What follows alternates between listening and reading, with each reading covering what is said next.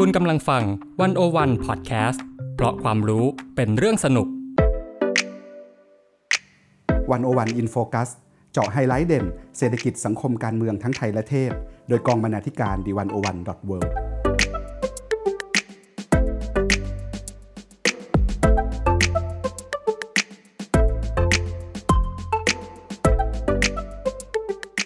สวัสดีครับคุณผู้ฟังยินดีต้อนรับเข้าสู่รายการ101 in Focus สัปดาห์นี้คุณผู้ฟังอยู่กับผมการ์ตูนสุภวิทย์สิริสวัสดิ์วัฒนากองบรรณาธิการ The101.world ครับแล้วก็อยู่กับผมนะครับสมคิดพุทธศรีบรรณาธิการบริหาร The101.world ครับคุณผู้ฟังครับจริงๆเรามักจะได้ยินประโยคนึงเนาะก็คือประโยคที่ว่า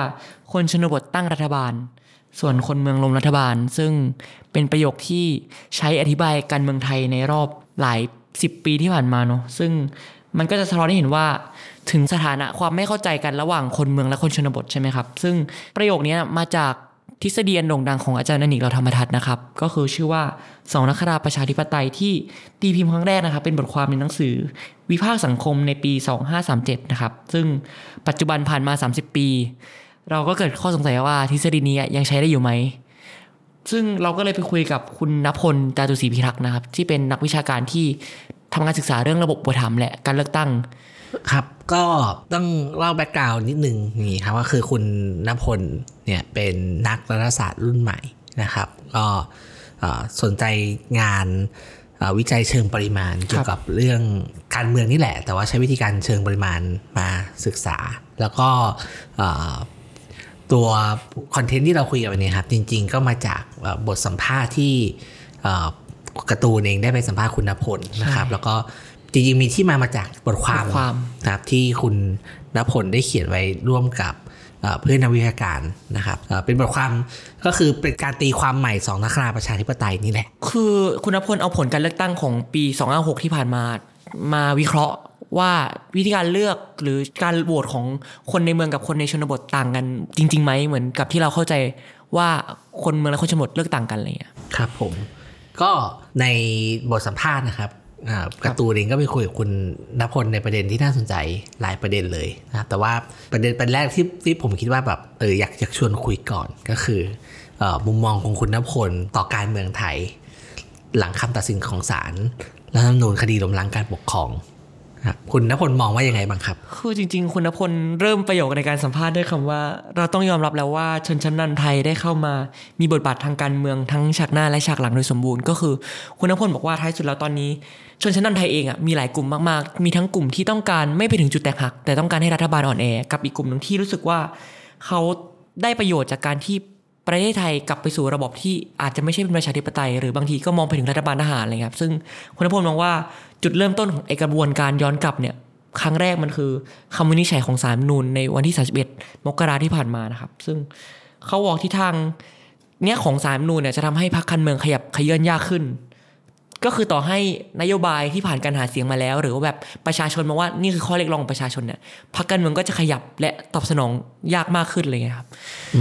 ก็น่าสนใจนะครับผมอ่านดูแล้วเนี่ยผมรู้สึกว่ามุมมองที่มองว่าชนชั้นนำไทยเนี่ยไม่ได้เป็นกลุ่มก้อนเดียวกันเนี่ยก็น่าสนใจนะครับเพราะว่าคุณณพลเองมองว่าอย่างน้อยเนี่ยถ้าแบ่งได้เป็น2กลุ่มคือกลุ่มที่ต้องการแตกหักกับกลุ่มที่แค่ต้องการให้รัฐบาลอ่อนแอใช่ไหมครับแล้วก็คุณณพลมองว่าคำวินิจฉัยของศาลรัฐธรรมนูญเนี่ยแสดงให้เห็นว่ากลุ่มที่ต้องการแตกหักเนี่ยอาจจะกำลังโดมิเนตการเมืองของฝั่งชนชั้นนำอยู่แต่ว่านอกจากเรื่องการเมืองภาพใหญ่ชนชั้นนำนะครับก็ยังมีเรื่องผลกระทบต่อก้าวไกลด้วยจริงๆอันนี้เป็นคำถามแรกที่เราจะสงสัยกันมาตลอดใช่ไหมว่าแบบคำวินิจฉัยนี้จะเป็นจุดเริ่มต้นแรกของการยุบก้าวไกลไหมอะไรอย่างนี้ใช่ไหมครับซึ่งจริงๆมันก็เป็นคำถามที่เราคุยกับคุณณพลต่อเนี่ยแหละครับว่าแล้วคุณณพลมองไงกับการยุบพรรคก้าวไกลเนี่ยคุณณพลก็มองว่าท้ายสุดแล้วแม้ทุกคนจะพูดกันว่าก้าวไกลยุบแล้วจะโตอะไรอย่างนี้ครับแต่ว่าท้ายสุดแล้วการยุบแต่ละครั้งมันมีราคาที่ต้องจ่ายเหมือนกันเลยครับซึ่งราคาที่ต้องจ่ายคืออะไรเช่นตอนยุบอนาคตใหม่ครับเราก็เสียบุคลากรไปจำนวนหนึ่งในการที่ถูกยุบและถ้าวันนี้ก้าวไกลถูกยุบแปลว่าพรรคก้าวไกลจะต้องเสียบุคลากรที่เป็นกรรมการบริหารพรรคที่ถูกตัดสิทธิ์ทางการเมืองไปอีกอะไรเงี้ยคำถามคือราคาที่ต้องจ่ายเนี่ยมันคุ้มกันไหมซึ่งคุณณพลมองว่าไอ้คำวินิจฉัยครั้งเนี่ยมันจะทำให้ก้าวไกลเนี่ยขยับยากขึ้นมากๆเป็นหนึ่งในพรรคที่ขยับยากขึ้นมากๆเพราะว่า หลังจากนี้ก้าวไกลจะต้องเริ่มคิดแล้วว่าต้องเคลื่อนไหวเป็น2กลุ่มไหมเช่นแบบกลุ่มแรกทำประเด็นที่แหลมคมไปเลยกับอีกกลุ่มนึงคือทำประเด็นที่เป็นนโยบายอื่นที่อาจจะไม่ต้องคุณณพลใช้คำว่าเป็นนโยบายที่ไม่ละเอียดอ่อนไม่ล่อแหลมและไม่ต้องระแวงหลังซึ่งสะท้อนกันเมืองไทยเหมือนกันว่าเราอยู่ในสภาพการเมืองที่พรรคการเมืองต่างต้องระวังหลังอยู่เหมือนกันเลยครับใช่ครับก็ผมว่าอันนี้ก็เป็นที่สิ่งที่นักวิเคราะห์หลายคนมองไว้เหมือนกันนะครับคือ1ตอนที่ผมคิดว่าไม่มีใครที่วิเคราะห์ว่าก้าวไกลจะไม่โดนยุบนะทุกคนเห็นตรงกันหมดเลยว่าก้าวไกลเนี่ยโดนยุบแน่ๆใช่ไหมครับแน่นอนมันก็มาตามแบบที่การ์ตูนบอกว่าคนว่ายุบยิ่งยุบยิ่งโตนะครับแต่คุณณพลก็ชี้เห็นว่ามันเป็นต้นทุนจริงๆแล้วมันเป็นต้นทุนที่สูงมากสำหรับพรรคการเมืองหนึ่งการสูญเสียบุคลากรไปใช่ไหมครับมีประเด็นนึงที่คุณณพลพูดไว้แต่การ์ตูนอาจจะยังไม่ได้พูดบอกว่ามันส่งผลถึงอนาคตด้วยเพราะว่าการยุบพรรคหรือการถูกตัดสินในวันนี้เนี่ยมันเป็นสัญญาณที่ส่งถึงอนาคตด้วยคุณณพลบอกว่าคนที่เข้ามาใหม่ใช่ไหมครับก็ต้อง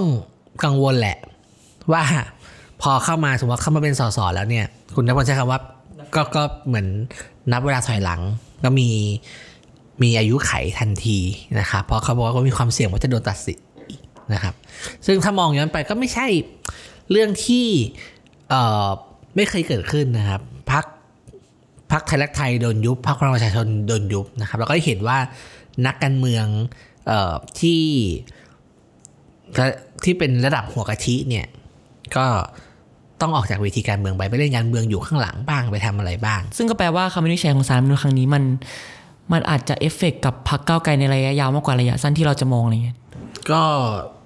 จริงๆมันเอฟเฟกต์กับการเมืองไทยโดยรวมด้วยซึ่งก็เป็นสิ่งที่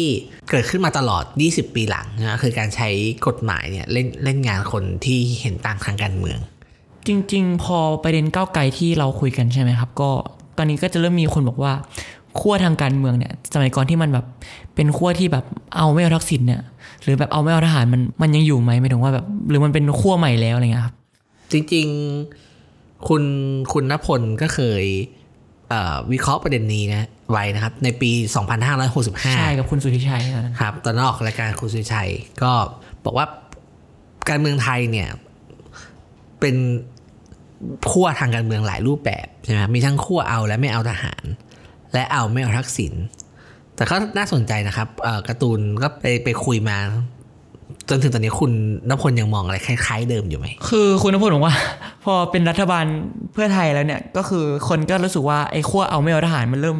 จางมากๆเพราะว่าเราทุกคนเชื่อกันว่าระบบ3ป.ไม่มีอยู่แล้วหรือระบบ3ป.ไม่มีอยู่แล้วนะครับแต่ขั้วเอาไม่เอาทักษิณเนี่ยน่าสนใจครับคือคุณณพลบอกว่าหลังจากที่คุณทักษิณกลับมาประเทศไทยเนี่ยขั้วเนี่ยเหมือนเริ่มมีเสียงดังขึ้นมาอีกครั้งซึ่งมันก็ยังสะท้อนว่าการเอาไม่เอาทักษิณเนี่ยมันยังอยู่ในสังคมไทยอยู่อะไรครับแต่ว่าคุณณพลก็ยังเสริมต่อว่าแต่จริงๆแล้วมันมีขั้วนึงที่เกิดขึ้นซึ่งไม่ใช่ขั้วของก้าวไกลหรืออะไรนะครับแต่เป็นขั้วที่คุณณพลมองว่าคือการขั้วเอากับไม่เอากับการปฏิรูปโครงสร้างที่เกี่ยวข้องกับสถาบันกษัตริย์ก็คือหลังปี63มาประเด็นสถาบันกษัตริย์ถูกถกเถียงกันมากขึ้นครับก็น่าสนใจนะครับวิธีการมองอย่างนี้แต่ทีนี้ก็น่าสนใจเหมือนกันว่าคุณณพลเนี่ยแกเป็นนักรัฐศาสตร์ใช่ไหมครับแล้วก็สนใจติดตามการเมืองไทยอย่างใกล้ชิดอันนี้ก็สนุกดีนะครับคือการ์ตูนไปถามว่าในฐานะที่คุณณพลเป็นนักรัฐศาสตร์เนี่ยตอนนี้ติดตามการเมืองไทยด้วยความรู้สึกแบบไหนคุณณพลบอกว่ารู้สึกสนุกแล้วก็หดหู่ควบคู่กันสนุกคือยังไงนะครับพี่โน้ตคุณณพลบอกว่าการเมืองไทยมีอะไรที่เหนือความคาดหมายเสมอนะครับก่อนหน้านี้เขาและทีมวิจัยเนี่ยลงเลือกตั้งไปเก็บข้อมูลนะครับซึ่งงานวิจัยนี้ก็ออกมาแล้วนะครับทำงานร่วมกับนักวิจัยประมาณ10กว่าคนลงพื้นที่ต่างจังหวัดนะครับ2อาทิตย์ก่อนเลือกตั้งเนี่ยผมคิดว่า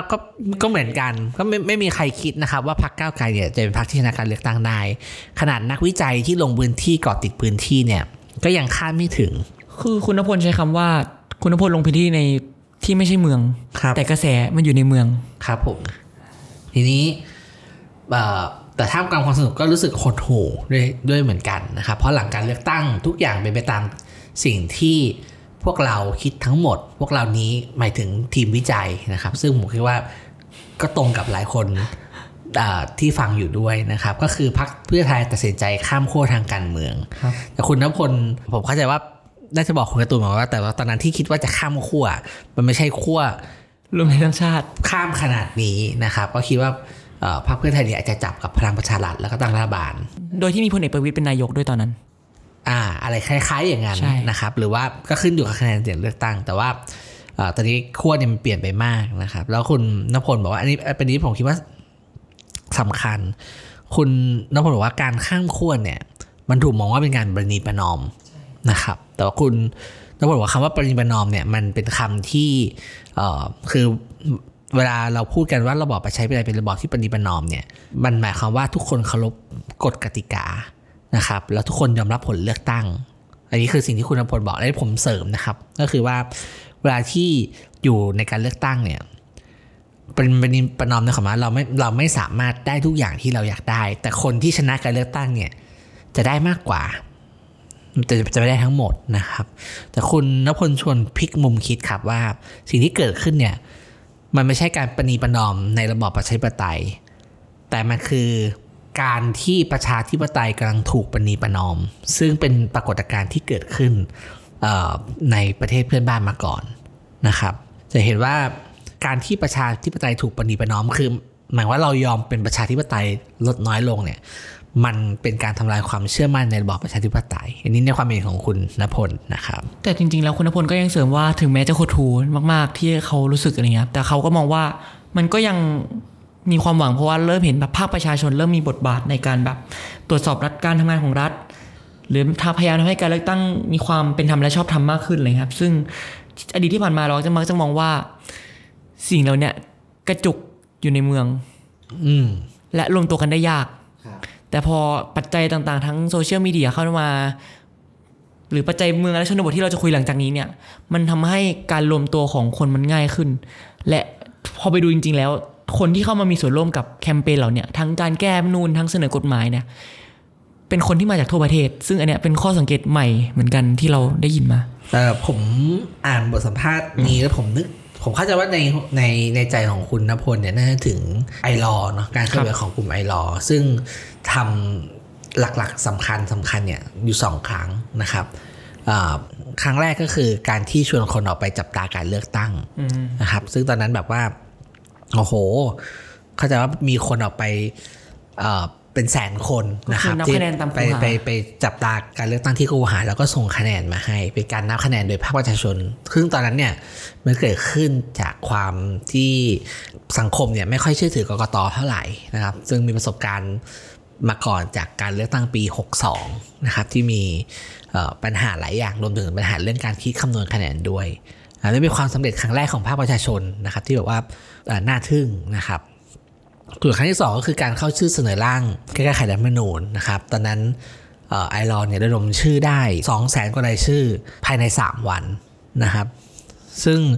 ข้อสังเกตคุณณพลก็คือว่าสิ่งที่เกิดขึ้นก็คือมันไม่ใช่เรื่องเมืองชนบทแหละชนบทกับเมืองเนี่ยมันเริ่มคลุมเครือเพราะว่าถ้าเราดู engagement ของคนที่เข้ามาร่วมจับตาการเลือกตั้งหรือว่าเข้าชื่อรัฐธรรมนูญเนี่ยมันมีความคลุมเครือในเชิงพื้นที่อยู่คือจริงๆไอ้ความคลุมเครือเนี่ยจริงๆคุณณพลก็ให้ปัจจัยมโน3อันครับหลักๆที่คุยกันที่มันสร้างความเปลี่ยนแปลงก็คือท้ายสุดแล้วมันเกิดทั้งเรื่องของการที่เมืองกับชนบทแบบคนชนบทถูกพัฒนามากขึ้นและคนในชนบทเข้ามาทำงานในเมืองทำให้มีพฤติกรรมทางการเมืองที่คล้ายกับคนเมืองมากขึ้น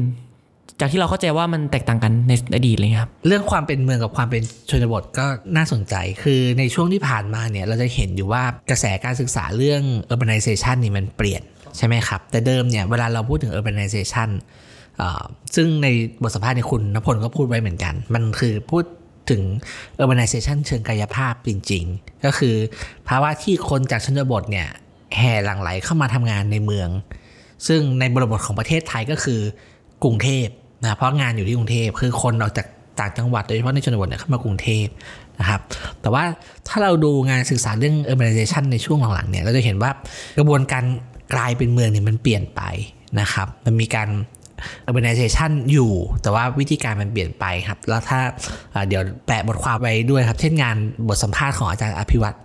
รัตนวราหะก็จะเห็นเลยว่าตอนนี้ถ้ามีเซเว่นเนี่ยก็เป็นเมืองละความเป็นเมืองจริงๆมันคือวิถีชีวิตใช่ไหมครับแล้วก็คุณค่าต่างๆอย่างที่การ์ตูนได้เกิดมาแล้วซึ่งคุณณพลก็พูดด้วยบทบาทของอินเทอร์เน็ตแล้วก็โซเชียลมีเดียมันทำให้ไลฟ์สไตล์คนเนี่ยมันใกล้เคียงกันมากขึ้นวิถีชีวิตวิธีคิดเนี่ยมัน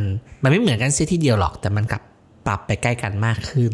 นะครับซึ่งสิ่งที่คุณณพลใช้คำว่าความคลุมเครือระหว่างเมืองกับชนบทเนี่ยมันส่งผลต่อการเมืองด้วยนะครับคือจริงๆคุณณพลอันนี้คือเราย้อนกลับไปเรื่องสองนคราแหละคือแต่ก่อน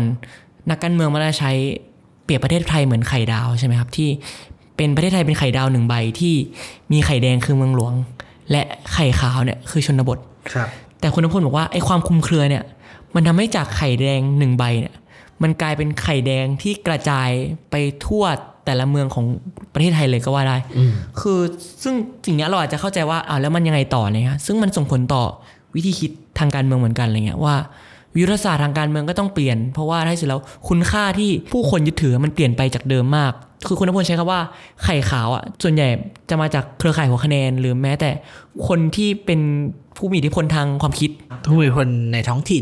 นครับผมคืออันนี้ก็จะโยงกับที่การ์ตูนพูดถึงงานของอาจารย์อเนกเหล่าธรรมทัศน์ในช่วงต้นใช่ไหมครับวลีที่ว่าคนชนบทตั้งรัฐบาลคนเมืองล้มรัฐบาลเป็นแบบที่การ์ตูนได้เล่าให้ฟังเมื่อกี้ครับคือคนชนบทเนี่ยเนื่องจากมีจำนวนมากกว่าใช่ไหมครับก็จะเป็นคนตั้งรัฐบาลแล้วก็เป็นคนกาบัตรเลือกตั้งเลือกรัฐบาลแต่ว่าคำอธิบายของอาจารย์อเนกเนี่ยก็คือคนชนบทเนี่ยมีพฤติกรรมหรือมีตรรกะในการเลือกนักการเมืองเนี่ยคนละชุดกับคนเมืองคือคนชนบทเนี่ยก็จะเลือกผ่าน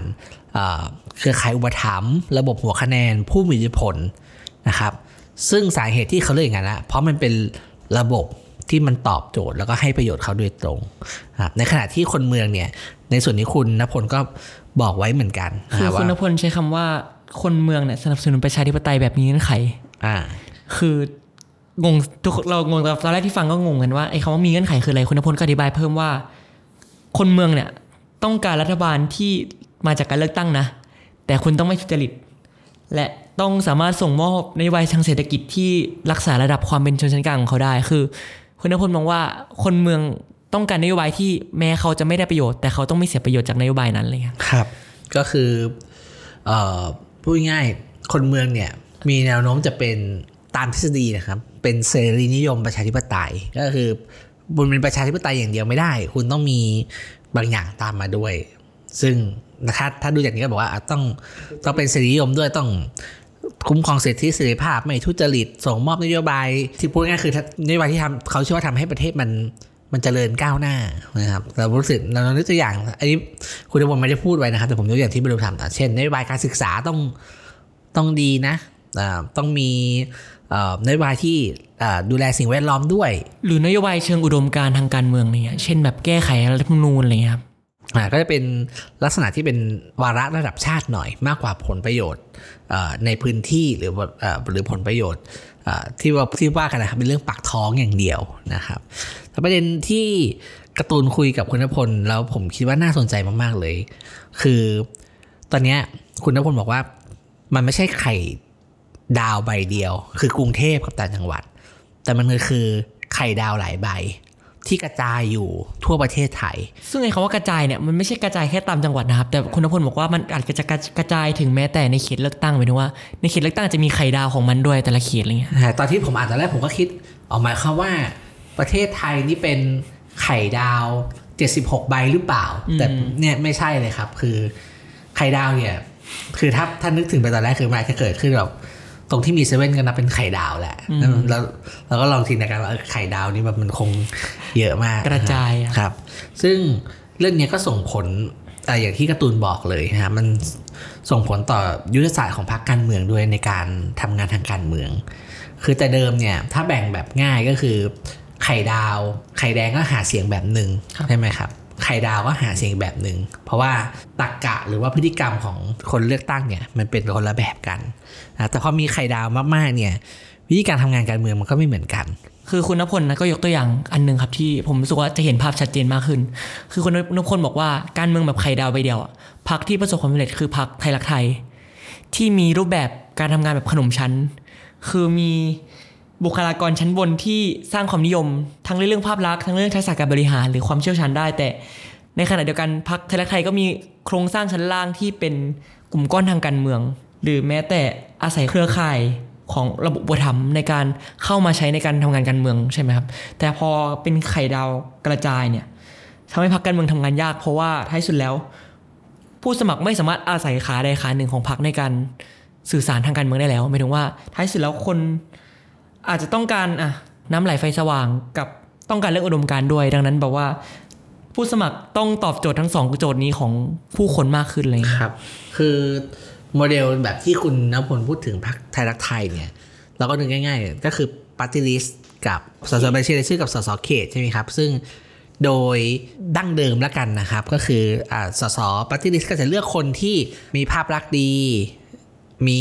ประวัติการทำงานแบบเป็นเช่นประสบความสำเร็จในการเป็นนักธุรกิจหรืออะไรเป็นอาจารย์มหาวิทยาลัยอะไรอย่างนี้เป็นต้นนะครับ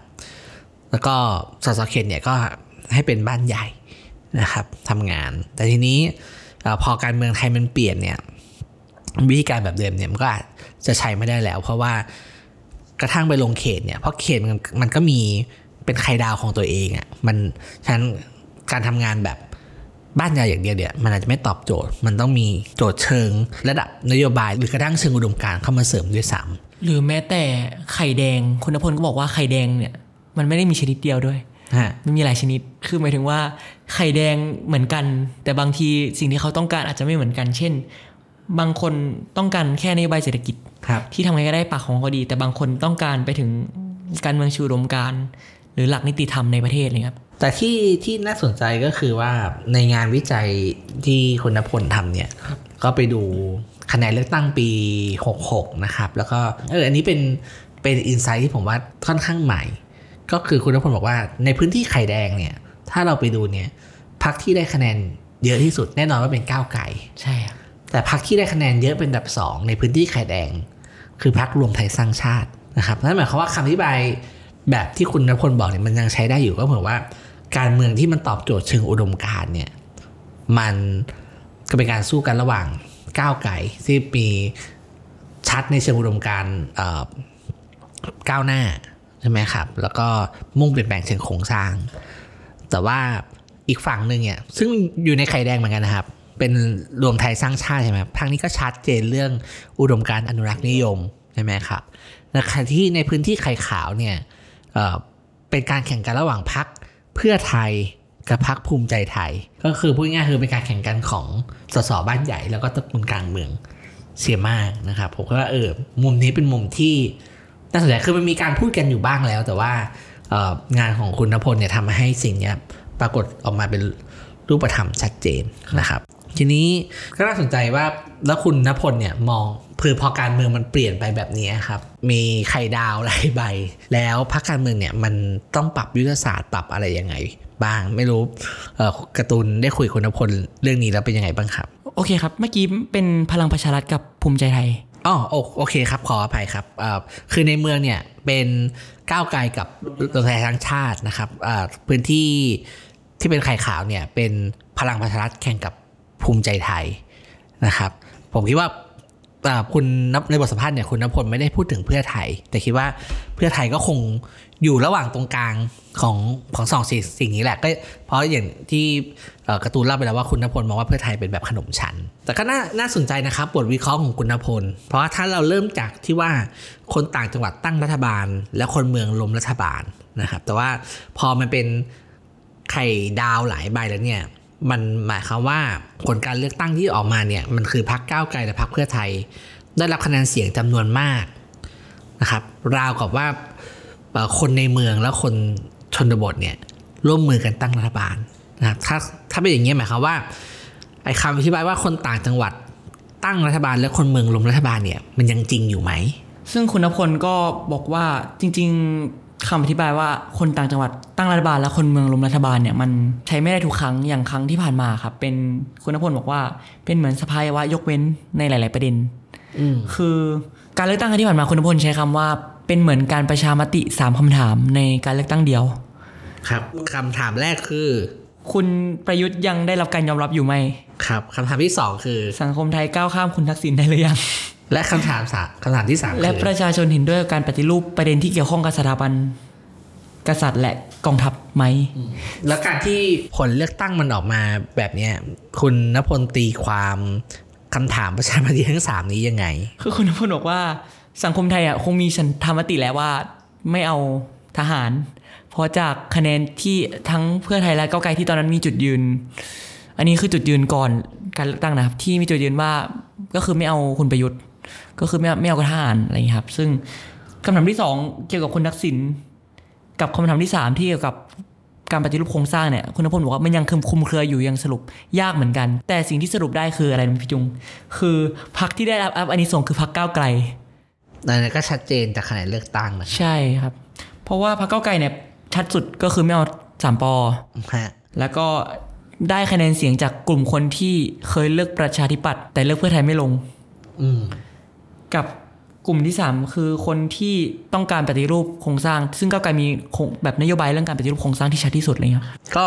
จริงๆเป็นถ้าเรามาชำแหละ3คำถามเนี่ยผมคิดว่าน่าสนใจนะครับถ้าจะคิดต่อจากสิ่งที่คุณณพลอธิบายนะครับคำถามแรกสังคมไทยคุณประยุทธ์กับ3ปเนี่ยยังเอาอยู่ไหมไม่เอานะครับอันนี้ชัดเพราะว่าคะแนนก้าวไกลกับเพื่อไทยบอกสิ่งนี้ชัดเจนสังคมไทยก้าวข้ามคุณทักษิณได้หรือยังอันนี้คุมเครือใช่ไหมครับแต่ในความคุมเครือเนี่ยก้าวไกลได้ประโยชน์เพราะว่าประชาธิปัตย์เนี่ยส่วนหนึ่งที่เป็นอำนาจนิยมเนี่ยเป็นเรื่องรวมไทยสร้างชาตินะครับกับอีกกลุ่มนึงเนี่ยที่เป็นก้าวหน้าหน่อยไม่ได้อำนาจนิยมมากเนี่ยหรือจะเรียกว่าเป็นกลุ่มกปปสเก่าอยากได้การเมืองใหม่การเมืองที่มันสะอาดการเมืองที่มันไม่ทุจริตเนี่ยกลุ่มนี้ก็เลือกเพื่อไทยไม่ลงเพราะสู้กันมาก่อนก็ย้ายไปที่ก้าวไกลนะครับส่วนคำถามสุดท้ายเนี่ยคำถามเกี่ยวข้องกับเรื่องการปฏิรูปสถาบันกษัตริย์อันนี้ก้าวไกลได้เต็มเพราะว่าคนที่เห็นด้วยกับการปฏิรูปสถาบันกษัตริย์ก็ต้องเลือกก้าวไกลนะครับส่วนคนที่ไม่เห็นด้วยการปฏิรูปสถาบันกษัตริย์เนี่ยก็กระจายเอาไปคือใครจะปกป้องเลยเนี่ยก็ต้องรวมไทยสร้างชาติใช่ไหมครับใครที่ไม่ได้อนุโยมมากนะครับแต่ว่าคิดว่าเรื่องอื่นสำคัญกว่าเนี่ยก็อาจจะกระจายไปเลือกพรรคอื่นๆได้ที่ไม่ได้แสดงจุดยืนประเด็นนี้ชัดเจนคือจริงๆแล้วไอ้สามคำถามเนี่ยที่เราเล่ากันมาเนี่ยมันก็สอดคล้องกับขั้วที่คุณณพลเล่าเหมือนกันว่าการเมืองไทยมันอยู่ใน3ขั้วนี่แหละทีนี้ที่น่าสนใจก็คือว่าในบทสัมภาษณ์เนี่ยชวนคุณณพลคุยใช่ไหมครับว่าการเลือกตั้งเนี่ยมันบอกอะไรผลการเลือกตั้งเนี่ยอย่างน้อยมันบอกอะไรบ้างนะครับแต่ที่หลังเลือกตั้งเนี่ยพอมันตั้งรัฐบาลข้ามขั้วใช่ไหมครับคำถามที่คุณณพลเคยตั้งไว้เนี่ยมันก็นัวแล้วมันก็แบบมั่วไปหมดเพราะคือในแง่นึงคือการสลายขั้วทางการเมืองมันก็สลายได้จริงนะครับเพราะว่ามันทำให้คำถามที่มันถูกตอบผ่านการเลือกตั้งเนี่ยตอนนี้มันมิกซ์กลับมาใหม่นะครับแล้วหลังเลือกตั้งเนี่ยเราก็เห็นในช่วงรอยต่อของรัฐบาลจนถึงตอนนี้รัฐบาลตั้งได้เกือบ6เดือนแล้วเนี่ยรัฐบาลก็ถูกวิจารณ์นะครับว่าหลายอย่างมันไม่ค่อยเปลี่ยนนะครับโดยเฉพาะในเรื่องที่เกี่ยวข้องกับเรื่องการดำเนินคดีทางการเมืองเราจะเห็นการบังคับใช้กฎหมาย112 116นะครับแล้วก็รวมถึงการคุกคามนักกิจกรรมเนี่ยก็ยังมีอยู่นะครับโดยที่นักวิเคราะห์หลายคนก็พูดกันว่าคือมันเหมือนกับว่ารัฐบาลเนี่ยมันคุมรัฐไม่ได้คือพรรคเพื่อไทยเองก็ไม่ได้อยากให้เกิดสิ่งนี้หรอกใช่ไหมครับแต่ว่าพรรคเพื่อไทยเองก็ไม่สามารถเข้าไปควบคุมหรือว่าบริหารจัดการตำรวจหรือฝ่ายความมั่นคงได้ทีเดียวไม่แน่ใจว่าการ์ตูนคุยประเด็นนี้กับคุณณพลแล้วเป็นยังไงบ้างครับคือคุณณพลใช้คำหนึ่งที่น่าสนใจครับคือบอกว่าทุกวันนี้คือพรรคเพื่อไทยเป็นแกนนำจัดตั้งรัฐบาลเนาะซึ่งวางสถานะตนเองเหมือนกับหลับตาข้างเดียวแล้วก็เปิดประตูค้างไว้ไอ้คำว่าหลับตาข้างเดียวแล้วเปิดประตูค้างไว้คือปล่อยให้มีการดำเนินคดีอย่างต่อเนื่องและปล่อยให้มีการใช้อำนาจอย่างไม่ชอบเนี่ยเล่นงานกับคู่เห็นต่างทางการเมืองอยู่เพราะว่าต้องยอมรับว่ารัฐบาลนี้ก็ไม่ถูกข้อคอรหาแล้วว่าเป็นรัฐบาลทหารหรือมีผู้นำเป็น หัวหน้าคณะรัฐประหารใช่ไหมครับซึ่งคนนักพลก็บอกว่าทำไมต่างนานาชาติก็ไม่เพ่งเล็งกับประเด็นสิทธิมนุษยชนของไทยเหมือนแต่ก่อนแล้วเนี่ยครับซึ่งก็ต้องยอมรับว่าพอเป็นรัฐบาลข้ามขั้วหรือผสมพรรคที่มีจุดยืนขนาดนี้นะครับทำให้หลายคนในรัฐบาลปัจจุบันเองก็ต้องการให้มีการดำเนินคดีในประเด็นทั้ง112เนี่ยอย่างเด็ดขาดเพื่อไม่ให้เกิดซ้ำอีกเลยครับซึ่ง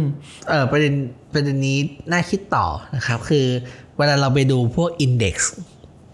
ที่ใช้วัดความเป็นประชาธิปไตยหรือใช้มองเรื่องสิทธิมนุษยชนที่ใช้กันแบบเป็นดัชนีสากลอะไรอย่างนี้ครับในทางหนึ่งเพื่อให้มันประเมินได้เปรียบเทียบได้แบบข้ามประเทศใช่ไหมครับเขาจะวางกฎหรือกรอบไว้เช่นมีผู้นำมาจากการเลือกตั้งหรือเปล่าการเปลี่ยนผ่านอำนาจเป็นไปตามกฎหมายไหมอะไรครับจะเป็น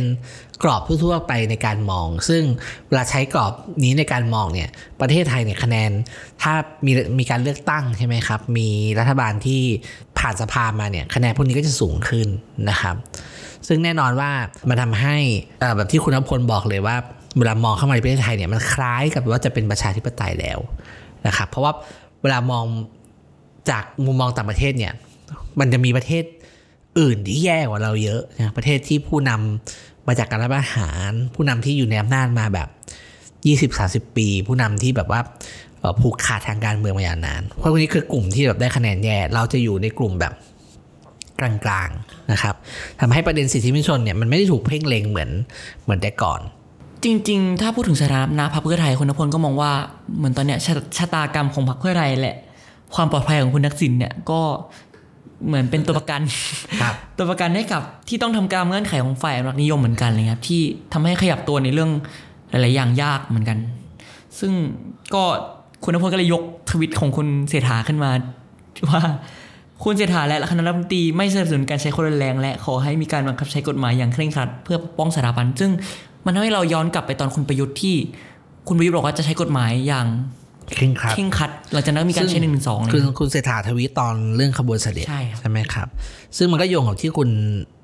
ณพลพูดไว้ด้วยในข้อที่2ที่การ์ตูนบอกเมื่อกี้เรื่องว่าก็จะมีหลายคนในรัฐบาลปัจจุบันที่ต้องการให้มีการดำเนินคดีเหล่านี้ยังเด็ดขาดเนื่องจากพอเป็นคดีการตั้งรัฐบาลข้ามขั้วโดยเฉพาะขั้วพลังประชารัฐและสว.ครับซึ่งในทางการเมืองเราก็เห็นอยู่ว่าทางนี้ค่อนข้างอนุรักษนิยมมากๆกลุ่มนี้ก็แน่นอนว่าก็ต้องบีบบังคับให้รัฐบาลเนี่ยดำเนินการเรื่องนี้อย่างเด็ดขาดแต่ว่าประเด็นก็คือว่าการที่รัฐบาลเพื่อไทยเนี่ยการที่พรรคเพื่อไทยเนี่ยรับตาข้างเดียวแล้วเปิดประตูค้างไว้เนี่ยมันกลายเป็นการเซาะกร่อนบ่อนทำลายกระบวนการฝ่ายก้าวหน้านะครับแล้วก็พรรคเพื่อไทยเองเนี่ยก็กลายเป็นหนังหน้าไฟต้องกลายเป็นเกราะกำบังของชนชั้นนำไทยนะเพราะเวลาเกิดเหตุการณ์แบบนี้ขึ้นเนี่ยคือคนก็ด่ารัฐบาลก็เป็นรัฐบาลเพื่อไทยฉะนั้นนะครับก็เป็นสถานการณ์ที่ยากลำบากของพรรคเพื่อไทยในภูมิทัศน์ทางการเมืองแบบนี้นะครับคือจริงๆพอพูดถึงเรื่องการจัดตั้งรัฐบาลข้ามขั้วนะครับก็จะมีคนที่เริ่มพูดกันแล้วว่าหลังจากนี้การเมืองไทยจะมี2พรรคใหญ่ที่สู้กันและจะมีพรรคเล็กๆที่ก็แย่งคะแนนกันไปเลยครับก็คือเป็นขั้วใหญ่ก็คือขั้วพรรคเพื่อไทยจะกลายเป็นพรรคของเสรีนิยมส่วนพรรคก้าวไกลเป็นขั้วของเสรีนิยมครับก่อนไปคุยกับคุณณพลครับพี่จุงมองไงกับประเด็นนี้เนี่ยจริงๆก็เห็นไม่ต่างกันมากว่าการวิเคราะห์เข้าไปแนวนั้นนะครับแต่ว่าบทสัมภาษณ์นี้เนี่ยก็ทำให้คิดเหมือนกันว่าคุณณพลเนี่ยบอกว่าพรรคก้าวไกลเนี่ยเป็นพรรคใหญ่ในขั้วเสรีนิยมแน่ๆนะครับเพราะว่าคือคุณณพลบอกว่าเป็นไปแล้วด้วยเพราะว่าจากผลการเลือกตั้งเพราะว่าได้ลอยที่นั่งด้วยนโยบายแบบนี้อ่ะครับแต่ว่าประเด็นก็คือว่าพรรคเพื่อไทยบริเคราะห์ของคุณณพลเนี่ยมองว่าพรรคเพื่อไทยในปัจจุบันเนี่ยเกิดขึ้นภายใต้โครงสร้างทางการเมือง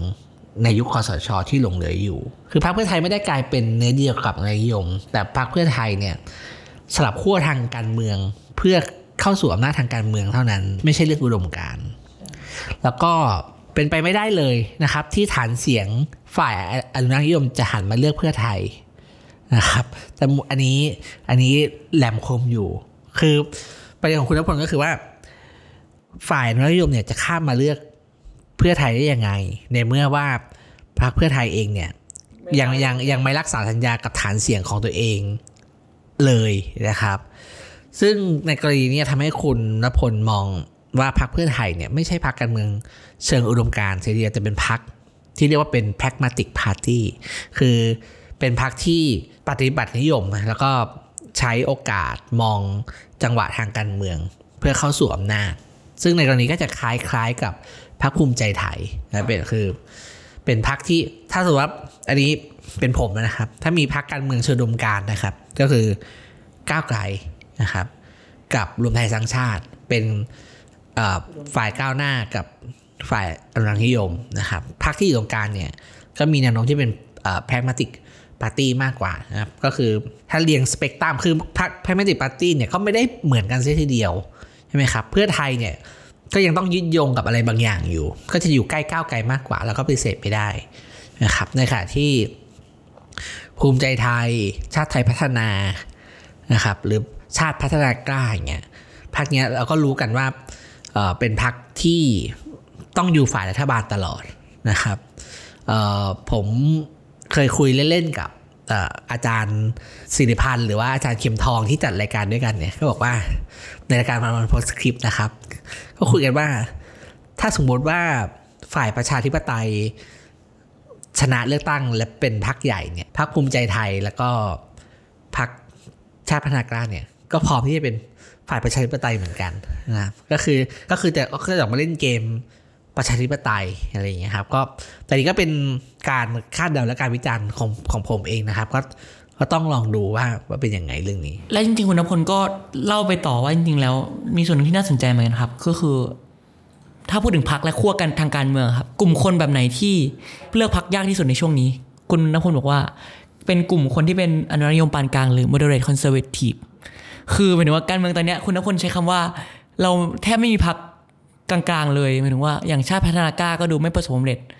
และรวมไทยสร้างชาติก็เริ่มไปทางขวามากขึ้นเลยครับก็เลยน่าสนใจว่าขั้วทางการเมืองเนี่ยมันถูกผลักให้ไปซ้ายและขวาหรือเปล่าอะไรเงี้ยก็ยิ่งเป็นการเปิดประเด็นที่น่าคิดแล้วก็มีหลายคนที่วิเคราะห์ในทำนองนี้อยู่ใช่ไหมครับนะคะที่พรรคที่ได้ชื่อว่าเป็นคอนเซอร์เวทีฟเนี่ยตอนนี้ก็คือรวมไทยสร้างชาติก็อนุรักษ์นิยมมากใช่ไหมครับพรรคที่เคยเป็นความหวังของคอนเซอร์เวทีฟอย่างพรรคประชาธิปัตย์เนี่ยก็ตอนนี้คือตกต่ำลงไปอันนี้ไม่มีใครปฏิเสธได้นะครับเพื่อไทยก็คงไม่ใช่คำตอบของอนุรักษ์นิยมนะแล้วก็ขยับไปที่ก้าวไกลเลยนะครับซึ่งเอเจนดาหลายอย่างเนี่ยเข้าใจว่าเป็นเอเจนดาเดียวกับอนุรักษ์นิยมนะครับจะก็จะติดเรื่องการเป็นรูปสถาบันกษัตริย์เช่น112นะครับเขาก็เลยคิดว่ามันน่าจะมีสักพักใช่ไหมที่ทำการเมืองแบบก้าวไกลแต่ว่าไม่ยุ่งเรื่องสถาบันกษัตริย์ไม่ยุ่งเรื่องโครงสร้างนะครับคืออาจจะยุ่งเรื่องโครงสร้างอื่นแต่ว่าไม่แตะเรื่องนี้คือสเปกตรัมมันเริ่มแบบย่อยๆจริงๆเราก็เริ่มเห็นชาติพัฒนากล้าที่พูดถึงการทลายทุนผูกขาดแบบทุนพลังงานอะไรครับแต่ว่าก็ไม่สักเซสในการดึงคะแนนเสียงกลุ่มเหล่านี้ครับแต่นี้เป็นผมนะครับไม่ใช่คุณณพลประเด็นก็อยู่ที่ว่าเรามองว่าปัญหาเหล่านี้มันเชื่อมต่อกันขนาดไหนใช่ไหมครับ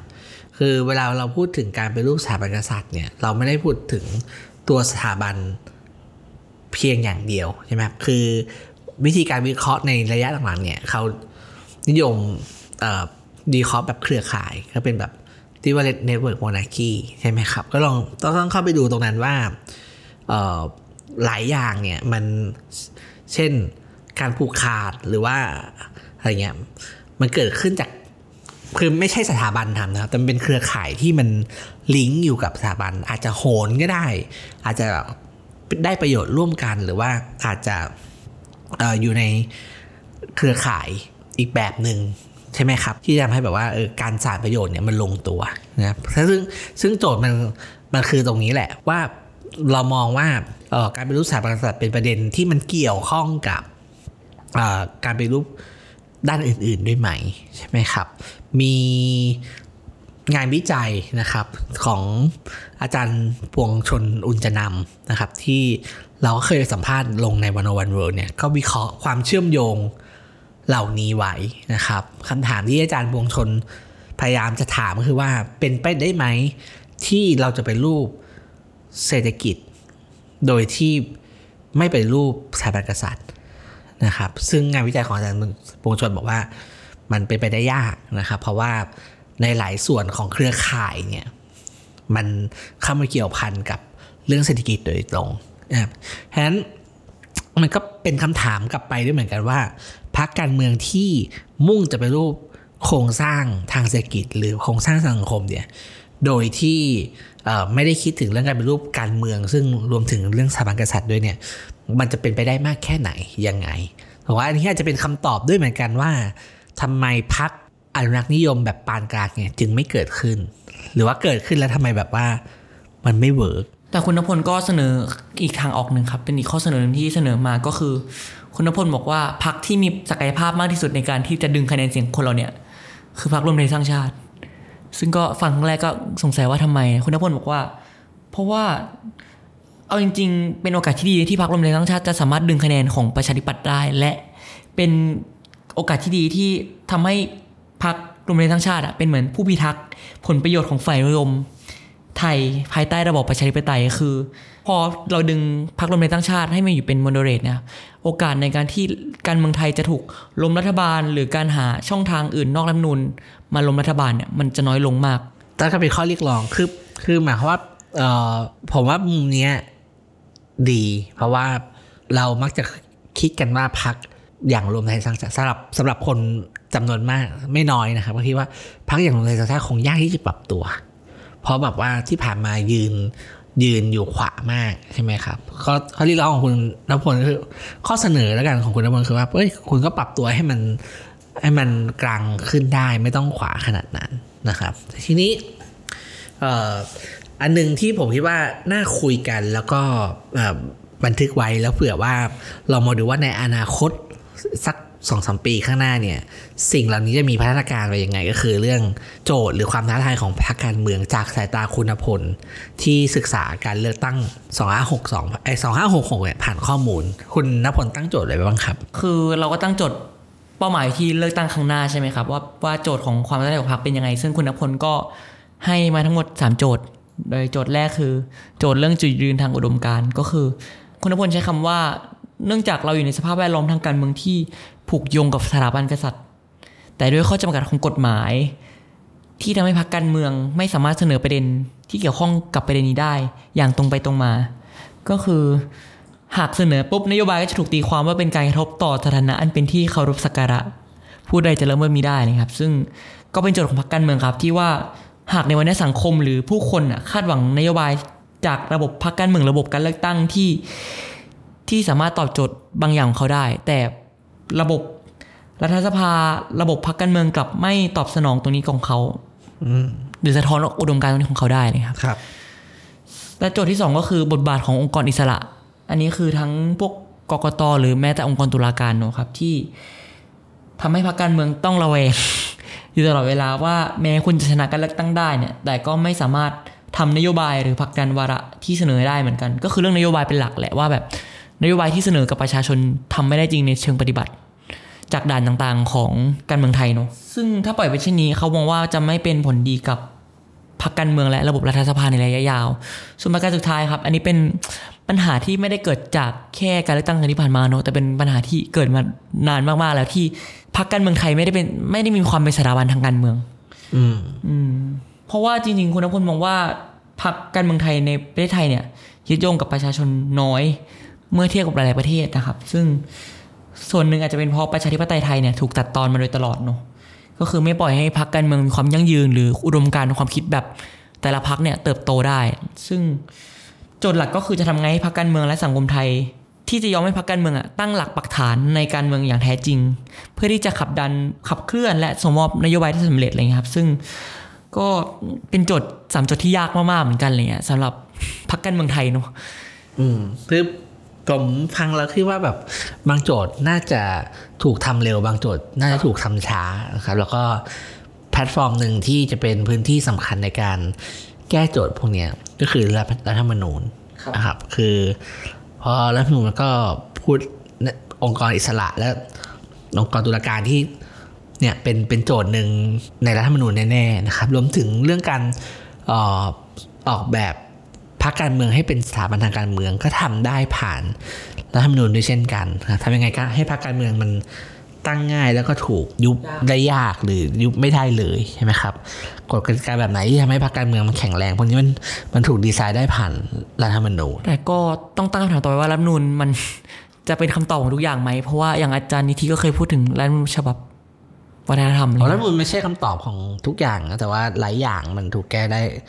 ได้ในรัฐธรรมนูญใช่ไหมครับแล้วก็สุดท้ายก็คือข้อหนึ่งเพราะว่าโจทย์ข้อหนึ่งยากสุดต่อให้แก้รัฐธรรมนูญก็เพราะจริงรัฐธรรมนูญเองก็ไม่ได้เขียนเรื่องนี้อะไรไว้มากมายเวลาเขียนบอกว่าแบบห้ามแก้รัฐธรรมนูญหมวด1หมวด2เนี่ยแล้วก็จริงต่อให้มีการแก้เนี่ยมันก็แก้ได้อย่างจำกัดอยู่แล้วเพราะว่าโดยเนื้อหามันคือมันเขียนหลักการใหญ่ไว้ใช่ไหมครับซึ่งคุณณพลเองก็บอกไว้เหมือนกันว่าข้อหนึ่งเนี่ยไม่แน่ใจว่าจะต้องแก้หรือไม่แก้ยังไงก็คือจริงๆแล้ว30ปีผ่านมาเนาะทฤษฎีสองนคราที่เราคุยกันวันนี้นะครับก็เมืองก็เปลี่ยนไปชนบทก็เปลี่ยนไปนะครับแต่ว่ามันก็ยังอธิบายบางอย่างในการเมืองไทยได้อยู่เนาะจากที่เราคุยกับคุณณพลครับก็คิดว่ามันยังมีคือเมืองไทยเนี่ยเราจากเลือกตั้ง62ถึง66คือ4ปีใช่ไหมครับแล้วก็นับตั้งแต่จากรัฐบาล57จนถึงเลือกตั้ง66เนี่ยมัน9ปีผมคิดว่าสิ่งที่คุณณพลทำเนี่ยคือทำให้เห็นว่าจริงๆแล้วเมืองไทยมันเปลี่ยนไปมากนะครับเพียงแต่ว่าพอเราไม่ค่อยได้เลือกตั้งไม่ค่อยได้เห็นอะไรต่างๆในเชิงการเมืองเท่าไหร่ใช่ไหมเราก็เลยแบบงงอะว่าสิ่งนี้มันเกิดขึ้นเราจริงๆเราเห็นตั้งแต่ม็อบราษฎรปี63ใช่ไหมนี่ก็เป็นสิ่งที่ถ้าพูดนั้นก็คือโคตรจะใหม่เลยในทางการเมืองไทยใช่ไหมครับมันจนมาถึงปรากฏการณ์ก้าวไกลในการเลือกตั้งปี66นะครับคิดว่าต้องจับตากันต่อไปมันจะมีอะไรใหม่หรือมีอะไรแบบน่าเหลือเชื่ออีกไหมการเมืองไทยซึ่งน่าจะมีแล้วก็ต้องจับตาต่อไปว่าทฤษฎีนี้จะใช้ได้อีกกี่ทศวรรษครับผมก็ใครที่อยากอ่านบทสัมภาษณ์คุณณพลนะครับก็เราแปะลิงก์ไว้ให้ในคอมเมนต์นะครับรวมถึงบทสัมภาษณ์หรืองานสื่ออื่นๆที่พูดถึงก็จะแปะไว้ด้วยเช่นกันนะครับมีบทสัมภาษณ์ของอาจารย์อภิวัตรรัตนวราหะเรื่องเมืองนะครับแล้วก็รวมถึงบทสัมภาษณ์ของอาจารย์ปวงชนอุญจนำนะครับเรื่อง Royal Capitalism นะครับก็สนใจก็ลองอ่านดูได้ครับสำหรับวันนี้ผมและการ์ตูนก็ลาไปก่อนครับสวัสดีครับ